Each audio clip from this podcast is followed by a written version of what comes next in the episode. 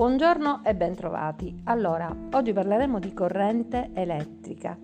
Distinguiamo innanzitutto i materiali conduttori dai materiali isolanti. Quali sono le caratteristiche dei conduttori elettrici?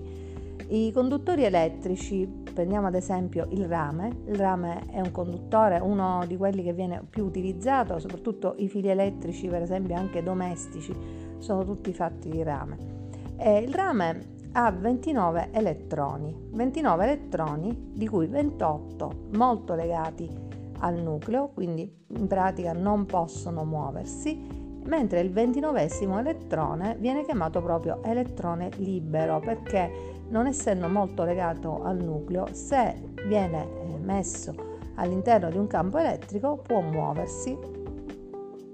Chiaramente eh, in un centimetro cubo di rame ci sono quasi 10 alla 23 atomi, quindi ci sono anche 10 alla 23 elettroni liberi, quindi un numero elevatissimo di elettroni liberi. Ora, questi elettroni liberi normalmente si muovono in tutte le direzioni.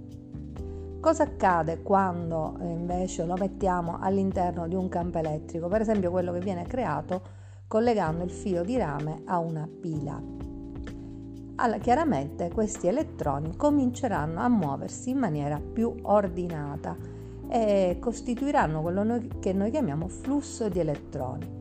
E verso dove si muoveranno questi elettroni? Si muoveranno, essendo negativi gli elettroni, verso il polo, per esempio, positivo della pila.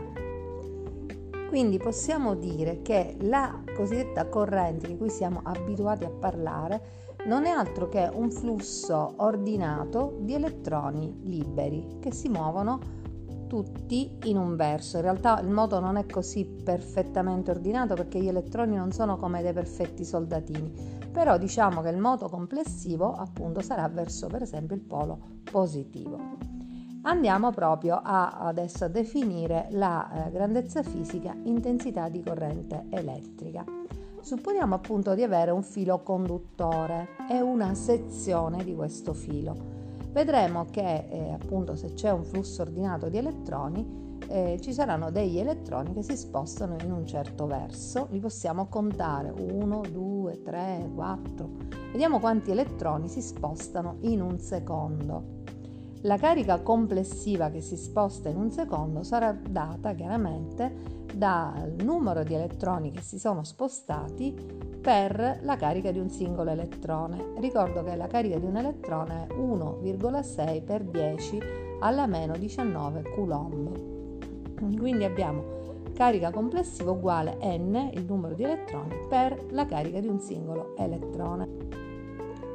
Quindi definiamo intensità di corrente, la carica che passa attraverso una certa sezione del conduttore, diviso l'intervallo di tempo eh, in cui appunto passa questa carica. Quindi potremmo dire, indicando con I l'intensità di corrente, eh, I uguale a Q, dove è quella carica, fratto delta T, dove delta T è l'intervallo di tempo. Quindi la carica si misura come sappiamo in coulomb, l'intervallo di tempo in secondo, quindi l'intensità di corrente verrebbe ad essere uguale eh, come unità di misura a coulomb fratto secondo.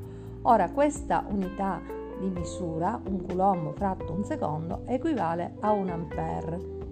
Quindi capite che è impropria questa definizione di ampere come coulomb fratto secondo, perché l'ampere abbiamo visto quando abbiamo studiato il sistema internazionale che è una delle sette unità di misura fondamentali. L'intensità di corrente è una grandezza fondamentale, quindi semmai dovremmo dire che è il coulomb che è uguale a un ampere per un secondo.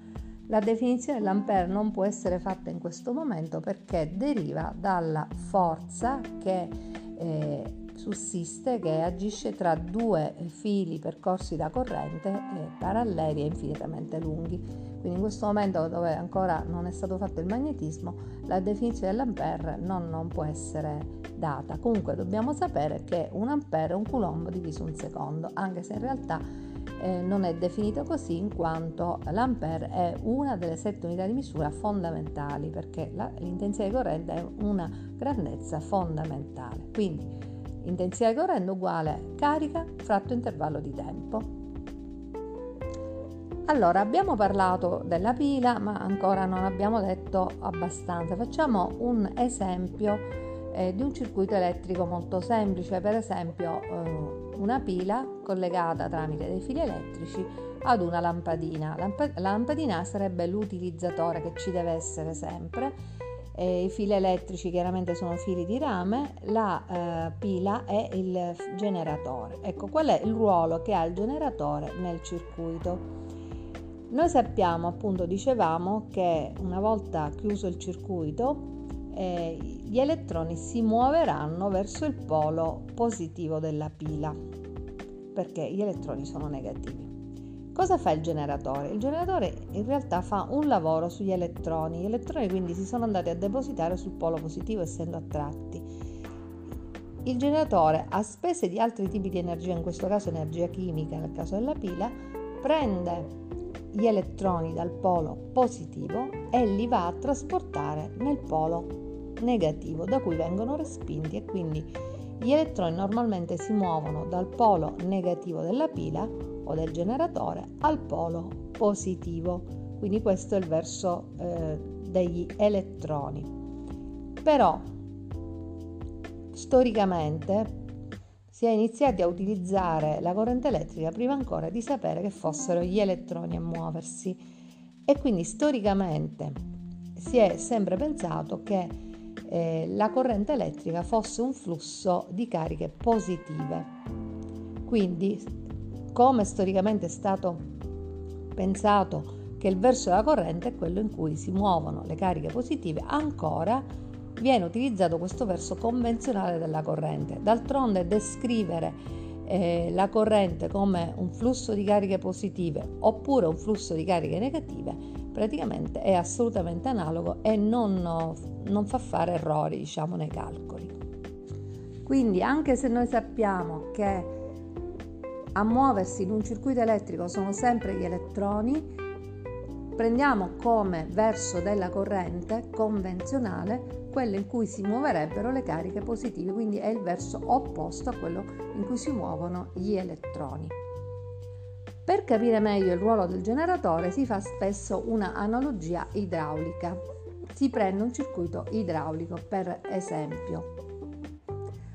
Un circuito idraulico è formato da una pompa, potremmo dire che sono un'autoclave, che solleva l'acqua da terra fino a una certa altezza.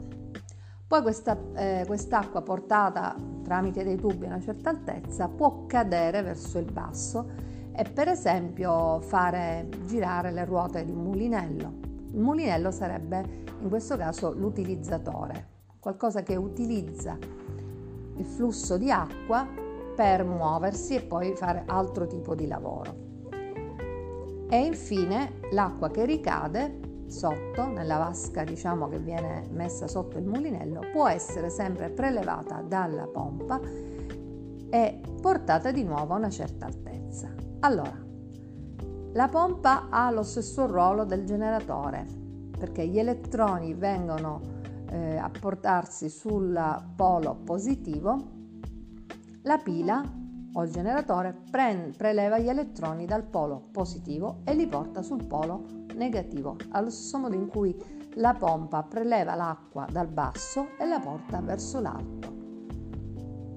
L'utilizzatore, nel caso appunto elettrico, è per esempio, potrebbe essere per esempio la lampadina.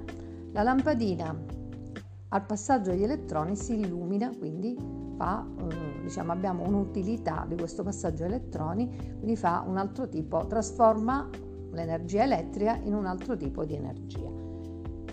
E infine, continuando a passare, questi elettroni si ritrovano sempre al polo positivo da cui vengono prelevati, quindi il circuito continua, come anche il circuito idraulico continua. Questo per chiarire appunto il ruolo del generatore. Infine, dobbiamo dire che la corrente, ripeto si misura in ampere, può essere di vario tipo. Quella che per esempio viene fornita dalla pila è una corrente continua, la corrente continua è una corrente che si presenta sempre costante e ha sempre lo stesso verso ehm, e viene chiaramente utilizzata nei piccoli elettrodomestici. Invece la corrente per esempio che abbiamo nelle nostre case nel circuito domestico è una corrente alternata, non è continua, cioè gli elettroni cambiano continuamente il verso di percorrenza. Perché si è mh, affermata la corrente alternata rispetto alla corrente continua?